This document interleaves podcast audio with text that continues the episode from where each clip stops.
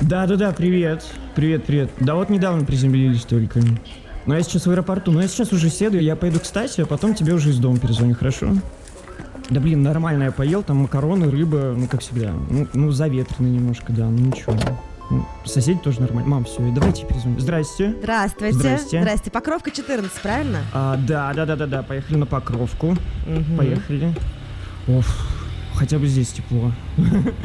Как-то прох- прохладненько. Да. Не месяц май, действительно. Да, слушайте, зима, зима. Откуда прилетели, если не секрет? А, Да нет, не секрет, из Лиссабона я прилетел. Ого! Ну да, да. Я вот живу уже несколько последних лет, два с половиной года в э, Лиссабоне. Первый раз за полтора года вернулся в Россию. Ой, ну тогда вам точно холодно здесь, я думаю. Ну и приятно, приятно все равно. А как вы переехали? Года четыре назад уже у меня появилась такая идея, что я хотел бы попробовать пожить где-то в Европе. Год, два, три, как пойдет. Ну, определенной цели не было. Мгм. И тут я начал просто приезжать в Лиссабон как турист, понял то, что город мой, начал приезжать чаще, а потом подумал, ага, так, ну а может быть мне попробовать здесь жить? Мгм. Я настолько боялся и переживал, что маме будет стрёмно, что я настолько далеко нахожусь. У меня родители живут в Башкирии, да, а Лиссабон это вообще там задворки Европы, балкон, да, знаете, последний, который смотрит на запад. Мгм. Хочется переехать, ну а как же мамочкино сердце? Мгм. И тут я приезжаю к ней, мы сидим в Башкирии за этим огромнейшим столом, там, знаете, тут ломятся там салаты, манты, холодцы, 80 э, видов нарезок и так далее. Я говорю, мам, слушай, есть такая идея, я, наверное, попробую пожить в Португалии, ну, годик-два. Мама такая откладывает вилки, такая тишина гробовая, она такая, ну, Андрюш, ну тебе 30 лет. Ты уехал сначала в Петербург, потом уехал в Москву. Ну, теперь уедешь в Лиссабон, тем более, когда ты был маленький, я ходила к гадалке, она сказала то, что ты будешь жить в Европе. Ого. Да, удивительным каким-то способом мама меня, можно сказать, на это благословила. А где вы там живете? В Португалии, в Лиссабоне? Кстати, у меня очень интересная история. Я приезжаю, уже не мальчик, хотя, ну да, далеко не мальчик. Приезжаю и оказываюсь в десятикомнатной квартире. У меня 9 соседей студентов, как правило, это Erasmus студенты, которым средний возраст там 18-22, а Мгм. мне уже 30 лет. Половина рта протезирована, половина волос нет. Через какое-то время меня эти студенты из э, Мексики, Хорватии, Испании, Италии и так далее начали называть сеньор, потому что сеньор все время ворчал, а сеньор работает просто на Москву, и поэтому как-то должен синхронизироваться с часовыми поясами. То есть, когда в Москве 10 утра начинается рабочий день, сеньору нужно просыпаться в 6.40. О, Я понимаю этих студентов. Я тоже был студентом. Я знаю, что такое закусывать водку жвачкой, ну, не знаю, там, с банановым вкусом за остановкой в Петербурге. Одним словом, если короче вам все это рассказывать, то мне кажется, мы доедем до Покровки, пока я вам все это... Слушайте, на самом деле, спасибо. Я понял то, что я на русском языке так долго не разговаривал уже очень давно. Поэтому, если что, вы меня затыкаете. да вы что? Мне очень интересно. Тоже не путешествовала же давно. Я вот как вы полтора года сидите в Лиссабоне, я так и в Москве сижу и езжу. Кстати, вот из Лиссабона, наблюдая за московской жизнью, было ощущение, что Москва чуть ли не самый комфортный город был для локдауна. Возвращаясь к квартире. Пожил я здесь несколько месяцев, и однажды, придя на кухню утром, обнаружил, то, что там какая-то паста с потолка свисает, какие-то пьяные друзья после вечеринки под столом спят, посуда грязная, не могу приготовить себе омлет. Я думаю, все, короче, я отсюда съезжаю, я больше не могу. Потом я начал жить, снимать квартиру у женщины, которая итальянка, которая несколько лет назад переехала в Лиссабон. И Она была ЛГБТ-активистка. Причем такая ЛГБТ-активистка, знаете, как будто бы, как будто бы с 60-х, 70-х. Чуть ли с флагом радужным не ходил за яйцами и молоком. Меня это не смущало абсолютно. Меня смущало то, что я человек, который любит и в одежде, вообще во всем, ну, какую-то умеренность, такую монотонность, монохромность, минимализм. Мгм. А квартира это походила, знаете, на музей радужного флага. То есть у нас было все в радужной символике, начиная там от шотов, рюмочек, полотенец, наволочек, ковров, ну вот все. Просто ты входишь, и у тебя как будто бы, не знаю, какой-то кислотный трип ты попадаешь. И я понимаю, все. Не могу, хочу жить один. Как вас понимаю? Ой. Я в итоге позвонил своему бывшему лендлорду. Ему принадлежит полностью все здание, которое он сдает. Дом. Я говорю, Диогу, может быть, есть там студия какая-нибудь? Он такой, да, Андрей, есть как раз. Супер, ты позвонил. Мы сейчас закончили ремонт на первом этаже, у нас есть студия небольшая. Но есть одно но. Как бы мне нужно ремонтировать капитально дом. Я весь дом выселил уже. Ты будешь жить там один.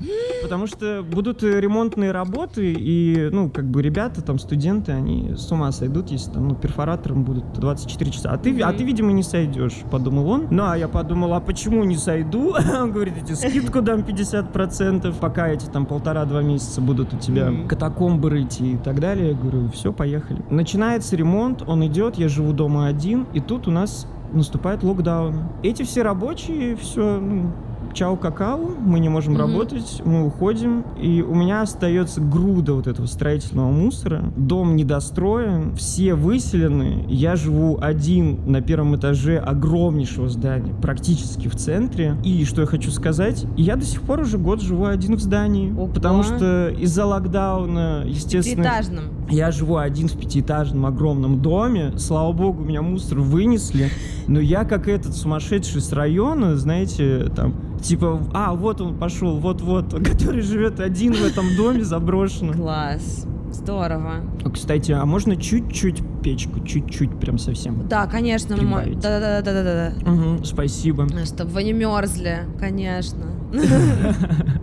Хорошо. Слушайте, а вот вы говорили, что не слышали давно русскую речь. Может, вам какое-нибудь радио включить или что-нибудь такое? Да, давайте, давайте, давайте. Хочу, хочу, хочу. Да.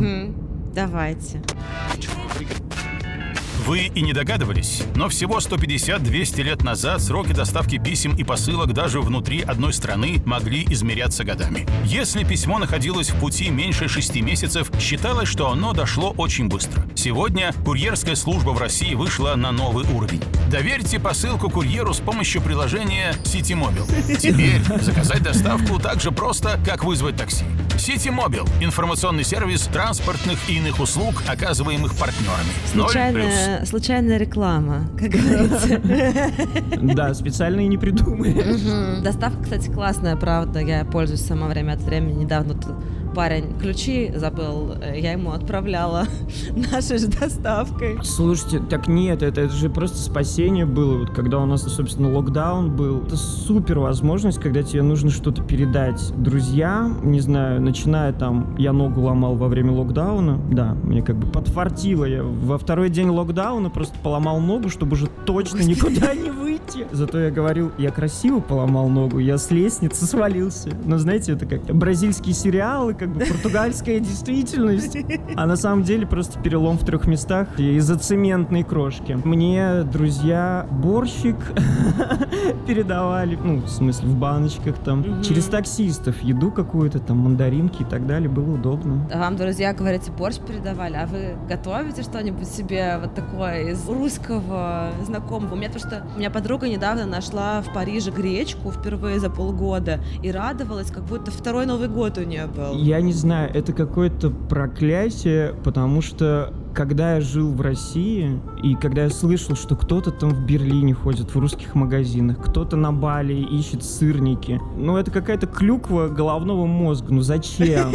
Но действительно можно там вывести 30-летнего лысого мальчика из э, Москвы в Лиссабон, да, ну а как бы Москву русское и славянское все, оказывается, не вывезешь, потому что я что-то так прикольнулся на этом локдауне, прошуршал все сайты, там, дамочка.ру, повар.ру, еда.ру, супы, правильно, супы? Да, супы, да, суп- супы. супчики, супчики, чтобы уж точно не ошибиться. Я готовлю исправно, причем начинаю их готовить с осени по позднюю зиму, Так. когда, собственно, дома холодно. Я здесь только и готовлю, что супы, так как живу в студии, и вот эти испарения от супа, они как-то греют, нагревают. Э, Этот мой уголок просто, знаете, И у меня такой шлейф куриного бульона расходится. Или там борща, либо ухи. И у меня такой э, сдобный хамам. Но у меня, кстати, вот друзья мои, там, бразильцы, португальцы, они вообще этот прикол не понимают, что там суп, ты что, болеешь? Я говорю, да нет, это же прекрасно, ты что, здесь и первое, и второе, и третье. А сюда добавь э, сметанку, здесь вот греночку сделай с чесночным. Ужас, ужас, я правда. Я прикольнулся по славянской кулинарии. Как-то восточноевропейской. Знаете, что я вспомнила? У нас вот, кстати, мне кажется, особенно не закрывали никакие там магазины, супермаркеты не вводили какие-то такие жесткие ограничения, а в Италии я вот видела, например, там вообще очереди стояли, там пускали типа по два человека в какой-то момент в магазин. У вас была какая-то такая штука? Да, у нас до сих пор такая штука. Серьезно? Но я сейчас улетал, когда, да. Когда это все начиналось, и, кстати, помню, был смешной случай. Рядом с моим домом магазин, мини-прессу и очередь. Передо мной стоит женщина, ну как женщина, ну лет сто ей, короче, этой женщине. Такая с красной какой-то тележкой продуктовой. Но у нее видно по лепке лица, то что, ну, с биографией там все было в порядке. Она такая, не божья дуванчика, она такая на стреме все, не знаю, такая зыркает. Она такая сеньора продуманная достаточно. Ну, поэтому, собственно, так и дожила. Так вот, она стоит, а все стараются сохранить какую-то дистанцию в очереди. Ну, то есть, рекомендованная там сколько? Два-два с половиной метра. То есть все стоят так Мгм. трам-пам-пам-пам-пам друг за другом. А я стою за ней. И тут подъезжает э, машина к очереди, из нее выходит, как я понимаю, скорее всего, бразилец, неважно. Выходит и не понимает, короче, где заканчивается очередь, где нет, и встает между нами, то ли перед ней, то ли между нами. Он М. вклинивается в очередь, не понимая, что очередь заканчивается далеко-далеко. И тут она на него просто зыркает своим безумным взглядом и начинает просто кричать сквозь маску, там, жестикулирует и так далее. Так, иди отсюда, это вообще не подходи ко мне близко, коронавирус, коронавирус. Ну и мужчина так, поникнув, ушел, удалился куда-то. И мы стоим дальше, все, мухрю, ждем, пока там пропустят по два человека эти. И тут с горы, а, ну, Лиссабон, естественно, там горы и так далее, переулочки, уходящие куда-то за горизонт. И тут слышим то, что сеньора, сеньора, поворачиваемся, а этот чувак, он залез куда-то, ну, вернее, он пошел вверх по переулку, встал просто за перекрестка 2. Так. И он кричит оттуда, сеньора, сеньора, а отсюда можно мне стоять? Здесь мне можно находиться? Здесь очередь начинается. Ну и все, конечно, там просто покатились со смеху, и эта сеньора покатилась. Ну, было, было круто, я даже подумал, что, не знаю, какая-нибудь условная там Кира Муратова, если бы жила и жила в Португалии, вот этот сюжет, э, этот кадр мог бы попасть. Так, мы уже потихонечку с вами подъезжаем. Ничего себе. Как-то мы, бы- мы быстро, да. А вот здесь, кстати, на самом деле можно уже. Мгм, отлично. Так, сумки я здесь взял, телефон, паспорт. Так, ну все, здорово, спасибо огромное. Слушайте, у меня единственный такой неловкий достаточно вопрос. Да? Я еще не успел снять деньги в банкомате в э, аэропорту, а мне понравилось с вами. Могу я вам как-нибудь чаевые оставить, если вы не против? Я, я почему А. спрашиваю? Я все время, знаете, это такой глупый вопрос достаточно, но в Португалии, допустим, чаевые, они в кафе, ресторанах, они не предусмотрены, как бы. А, правда? Поэтому я все время, когда оставляю, либо стесняюсь, а ладно, все, забудьте. Я хочу вам немного оставить чаевых. Могу это сделать по карте. Слушайте, все гораздо проще, потому что у нас в сети Mobile после окончания поездки можно оценить и сразу выбрать, типа, сумму чаевых. Обожаю. И никаких неловких пауз. Никаких неловких пауз. Спасибо вам большое. Да вам спасибо. Все, хорошего дня и хороших клиентов, попутчиков. Пока-пока. Спасибо. До свидания. До свидания.